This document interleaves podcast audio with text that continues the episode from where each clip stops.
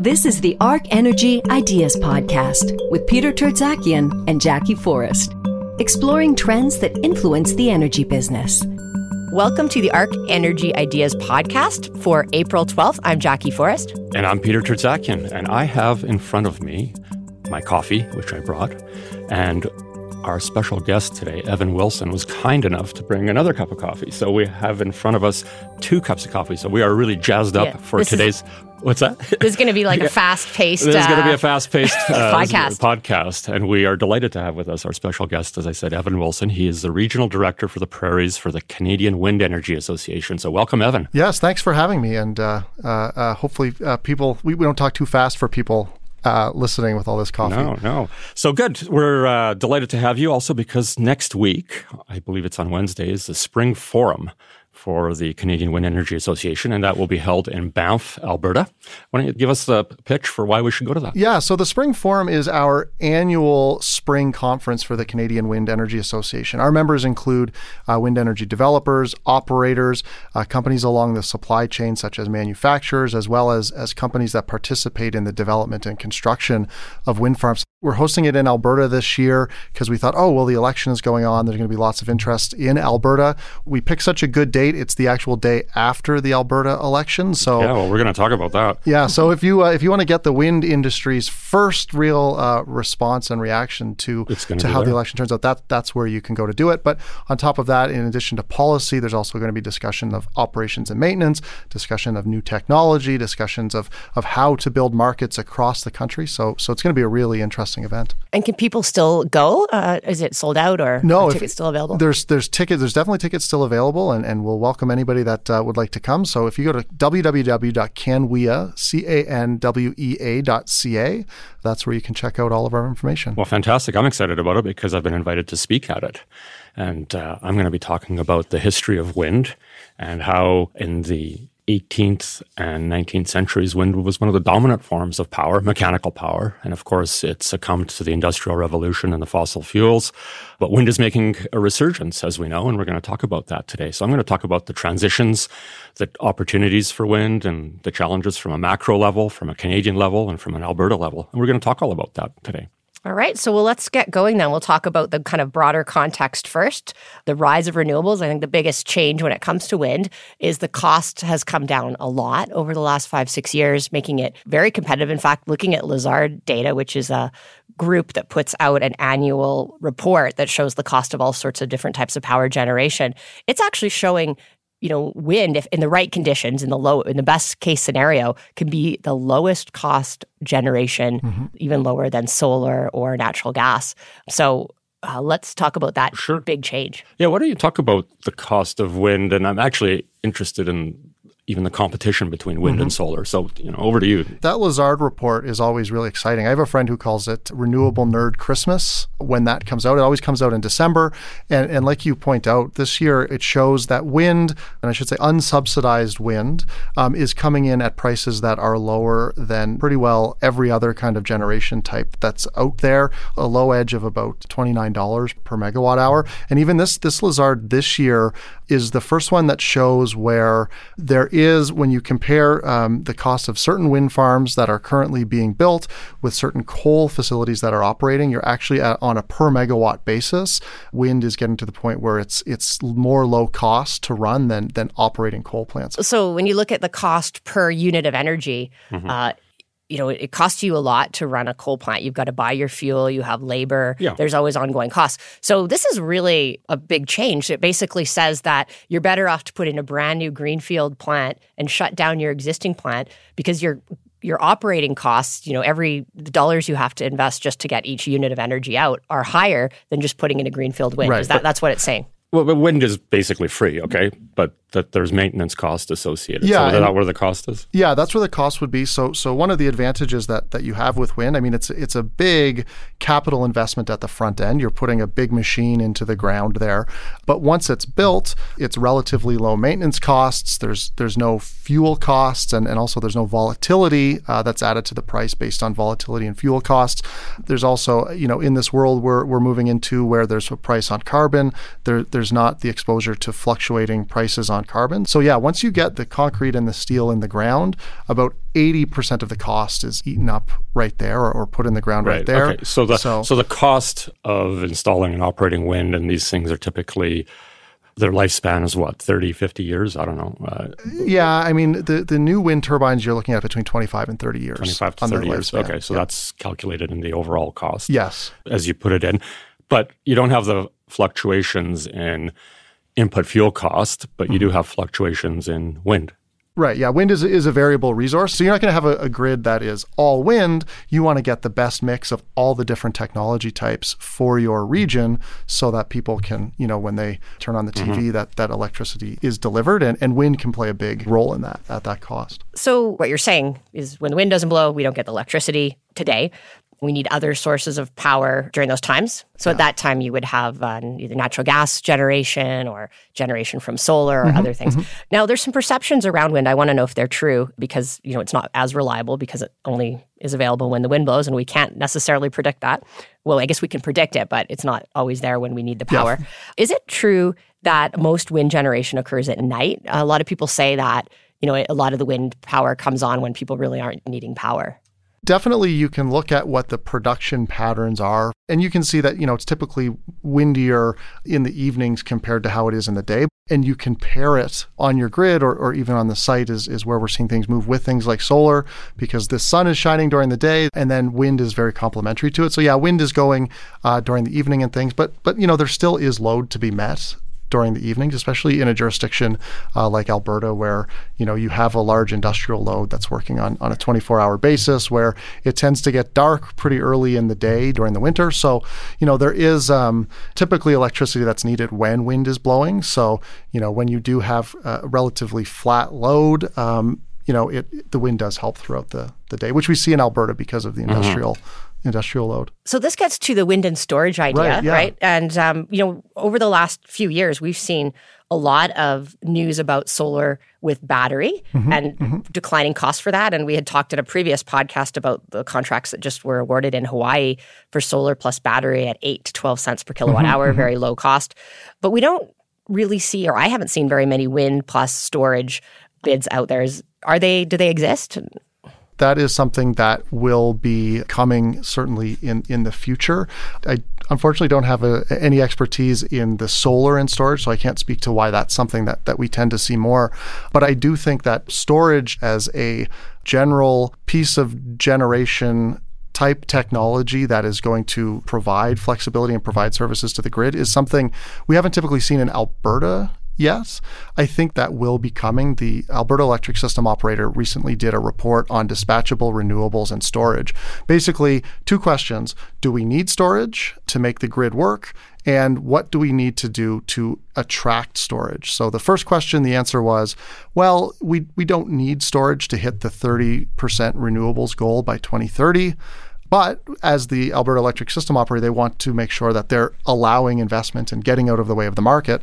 So the answer to the second question was there would be opportunities for storage if the rules around storage change in the province. So, right now, if you are a, a, load, you pay for transmission, and if you are a generator, you don't pay for transmission. Mm-hmm. So, a storage unit or a battery is going to be load some of the time. When it's when it's charging, it's going to be generation other parts of the time, but it's actually paying for transmission through the whole mm-hmm the whole the whole time there. So so that's making the economics in Alberta for storage much harder to exactly. justify. Yeah. Yeah. yeah. yeah. So I, I think that the AESO is aware they've got what they call roadmaps that they're going to work through to, to figure out how to make storage work.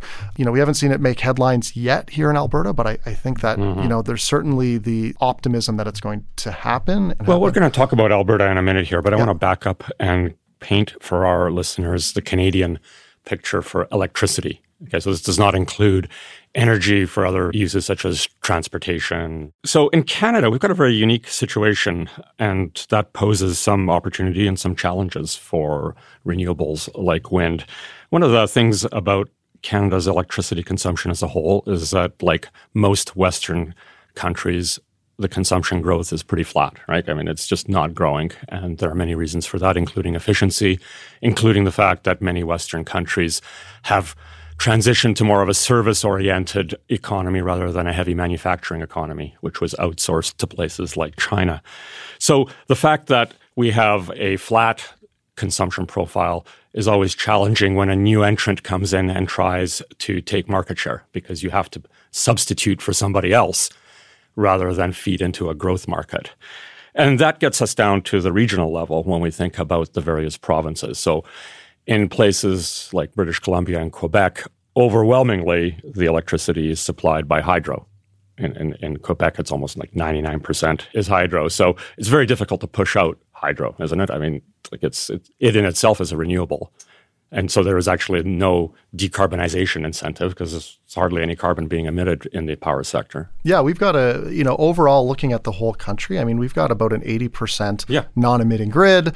You asked about the lifespan of wind. Taking a look at the lifespan of these hydro facilities, I mean, you're looking at you know, it makes 100 it makes, years. Yeah, it's 100 years. It makes wind look like it's not operating for very long at all. Yeah, so, so, yeah, these are these are hard to displace. So, and for the, most of the country, the dominant incumbent is hydro which is very difficult to push out, especially when we're talking about decarbonization. Mm-hmm. So, the places that have the most carbon fired electrical power generation is in Alberta and Saskatchewan. And uh, historically in Ontario, that's come down a lot. And so, there is really where the opportunity is if you think about carbon policy and pushing out, for example, coal, where you said earlier on, now wind is cheaper than coal. Mm-hmm. So can you can you talk about this geographic opportunity set, which is, I think, also why you're having this conference in Alberta yes. because Alberta is one of the prime markets for renewables. Yeah, I think you've really hit the nail on the head identifying Alberta and Saskatchewan as well. Both jurisdictions that have opportunities for significant substitution, both have significant opportunities for decarbonization where they're both quite coal heavy. Um, and both are provinces that are really taking steps to decarbonize their electricity sector. Here in Alberta, there's currently the Renewable Electricity Program that has a goal of 30% renewables by 2030.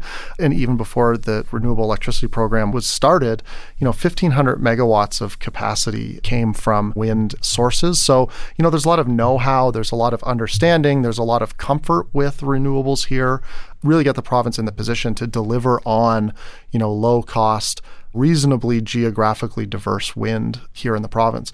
Saskatchewan as well, they have their regulation for GHG reductions in the electricity sector. They've got a 40% carbon reduction goal for SaskPower, their crown utility. And that is really going to be driven until 2030 by a series of, of wind procurements as well. The other benefit that they both share on top of policy is that in southeastern Alberta and southwestern Saskatchewan, you have capacity factors of the wind, which is basically the amount of time that that electricity is being generated, you're looking at a capacity factor in the neighborhood of, you know, 35 to 45 percent, depending on so where. What you're saying is the wind blows the wind 45, 45 percent mm-hmm. of the time. We're only at about five percent according to StatsCan, so it's a seems to me like a pretty ambitious goal to go 25 percent, where you have to push out these things. And I know we've got the policy in place to push out the coal mm-hmm. under the current government. We'll talk politics here in a minute. Mm-hmm. But is it realistic to be able to install that much capacity basically in 10 years? Yeah, I think that with the renewable electricity program, that is something that is doable. I mean, taking a look at the Alberta Electric System Operator with that dispatchable renewables and storage study, they say 30% is something that we're confident we can hit by 2030. 30% renewables is something we're confident that we can integrate. With the first three rounds of the renewable electricity program procurements, we're going to be adding in the next two years another 1,300 Okay, so we, we had these three auctions in Alberta, and as you had just said, 1,300 new megawatts of capacity was awarded, and uh, there were three different rounds, uh, very low prices paid in the range of 3.7 cents per kilowatt hour across all of them. So, can you just talk a little bit about how these contracts were awarded? Were they competitive? Are mm-hmm. these companies guaranteed that price, and for how long?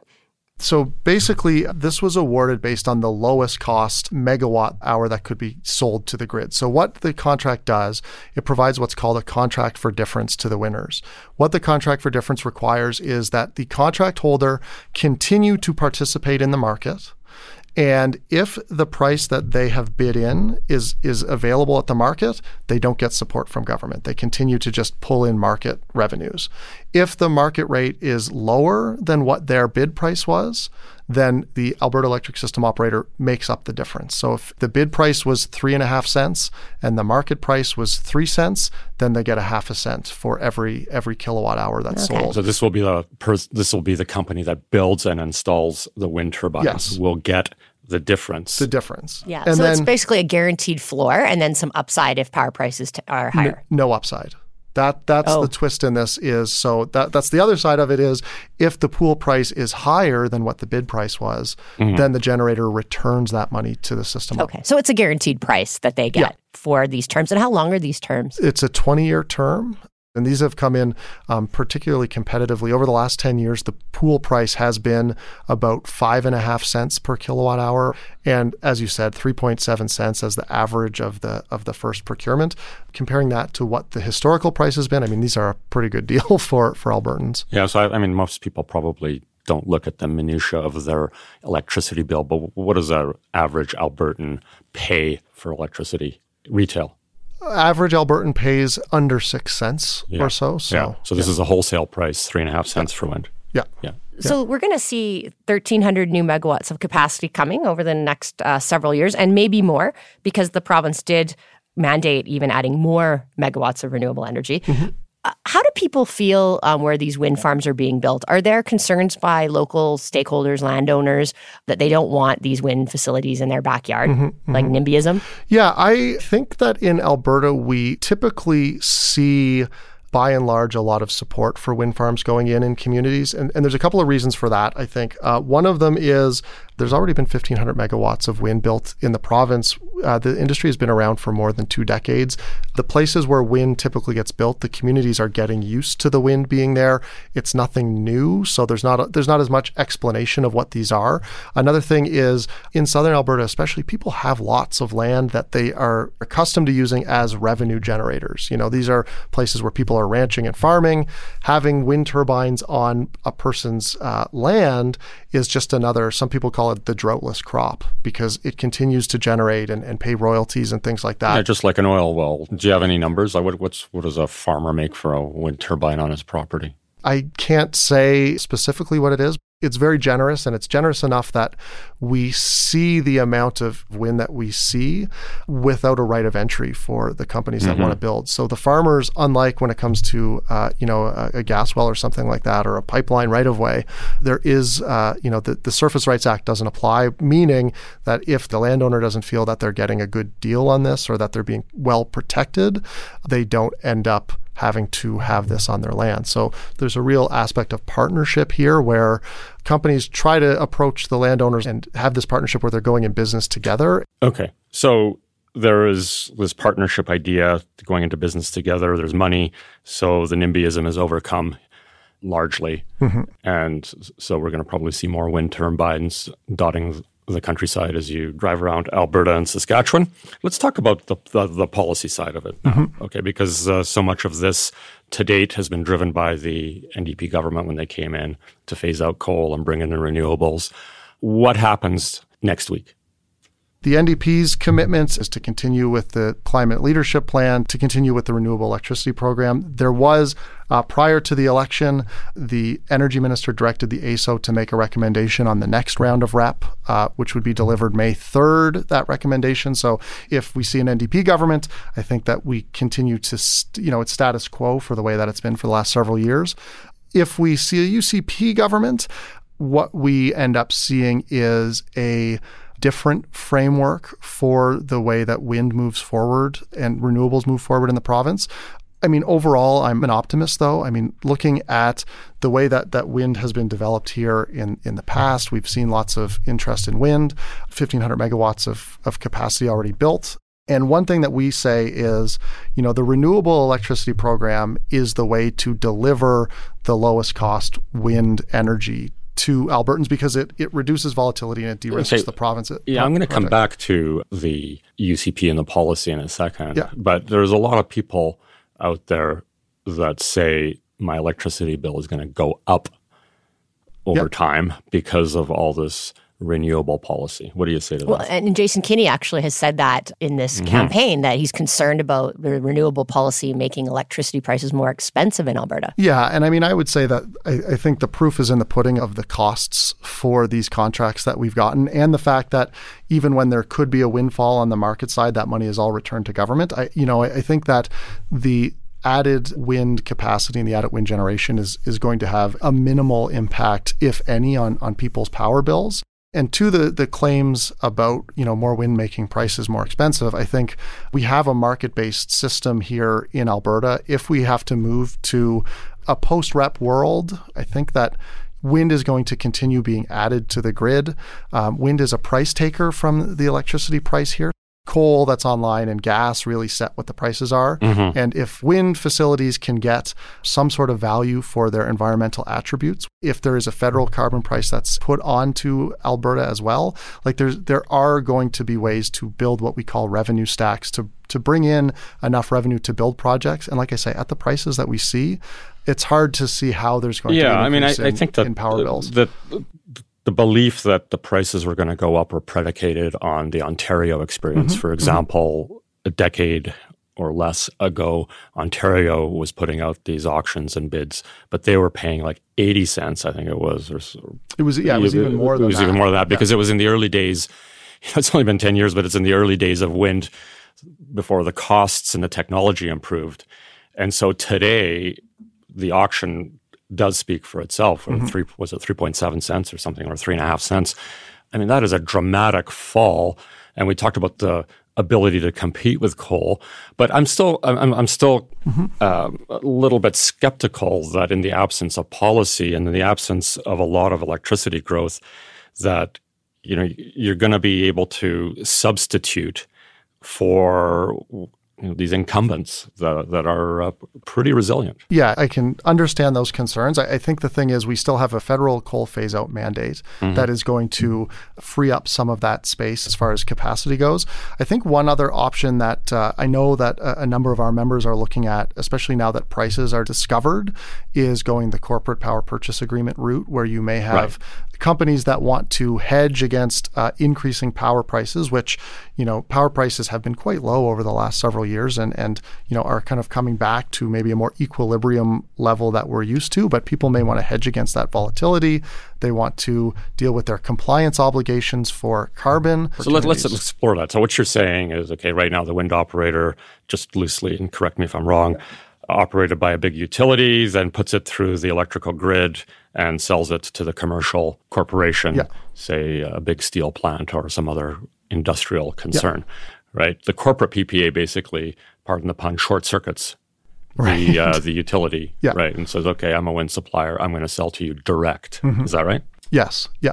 Okay. And then they get 3.7 cents a kilowatt hour when they use their own Right, wind power. right. And that may be a lot cheaper than what they're buying off the grid. Right. And so, it, like you say, it's like almost a hedge in that they've guaranteed their price for the next 20 years for Right. 40% of the time if they happen to be using a wind farm Right. in southern Alberta. Yeah, and if you're Yeah. operating around the clock and, and you do have a load that requires electricity all the time, like 40% is a pretty big chunk. And then if you can throw in an agreement on the environmental attributes or you know carbon mm-hmm. credits or offsets depending on what that that looks like under a new program. Like mm-hmm. and if that's worth $20 a, a ton which can work out to the neighborhood of you know depending on what regime is in place like that could be between 12 and, and $15 per megawatt hour like suddenly that becomes pretty attractive And then for there's the other attribute. A lot of companies are really conscious about their carbon emissions, and you know they have pressure from their shareholders Mm-hmm. to show that they're improving in terms of their greenhouse gas intensity. So I think there's other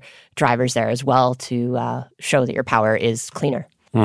So, do you foresee, for example, in communities, I'll call them smaller scale wind farms, popping up to, as we said earlier, sort of short circuit the grid? Because I mean, transmission takes up uh, a lot of cost, right? I mean, it's, co- it's costly to put through the through the grid lines. Mm-hmm, yeah and that- sort of short circuit that and go, hey, okay, here's this wind farm directly to a community. That is one thing that we've been keeping an eye on uh, at the association. There is under the the the current government, they changed the regulation for distribution connected or community scaled projects so that we now in Alberta understand what that actually means and understand how to connect those projects. There is, uh, you know, and the election could have an impact on this. There is a community project program coming in September, is when that's been announced. I mean, who, we'll see after the election what the future of that is. But we do now have a regulation that says this is how you actually connect projects of this size to the grid. And this is mm-hmm. what it mm-hmm. means. Certainly, there are companies in our membership that have really focused on that kind of development overseas. And it's going to be interesting to see what kind of innovation is brought to that. Uh, here in Alberta now that there's actually a set of rules in place for how you can connect these to the right. grid. So we're going to have potentially companies doing this and and communities potentially sourcing their own power directly. Yeah, well, it's all very fascinating. I mean, if I could summarize, the excitement here is in Alberta and Saskatchewan because that's where the greatest potential for substitutability is in Canada for coal power generation mm-hmm. and to a certain degree natural gas fired power generation. Here in Alberta, under the re-election of an NDP government, it's status quo with a plan to 2030. Under UCP, a little more uncertain because we don't really know how that's all going to play out. But from a wind perspective, the great news is, is that the costs have really come down to the point where you're competitive, certainly with coal-fired power plants, as we said at the outset, mm-hmm. so that there is excitement, and that excitement is likely to be talked about at next week's conference. Yes, thank you. That's a, that's a really great bow to put on that. Yeah, a lot of a lot more discussion about this and, and all of the factors that influence the policy part at the conference this mm-hmm, week. Mm-hmm. Well, thank you very much, Evan. And uh, again, for the listeners, if you're inclined next Wednesday to go out to the Banff Springs Hotel to the Canadian Wind Energy Association Spring Forum, you're going to be there. I'm going to be there. I think there's uh, what a couple hundred people probably. Yeah, there'll be a couple hundred people, experts in the field of, of wind. So it should yeah. be a, a, great rollicking couple great. days of discussion. Great. Well, we look forward to that. Thanks very much for joining us. Thank you, and thank you, listeners, for uh, following us. And if you like this podcast, please rate us on your app, and also tell someone else about us. For more ideas and insights, visit arcenergyinstitute.com.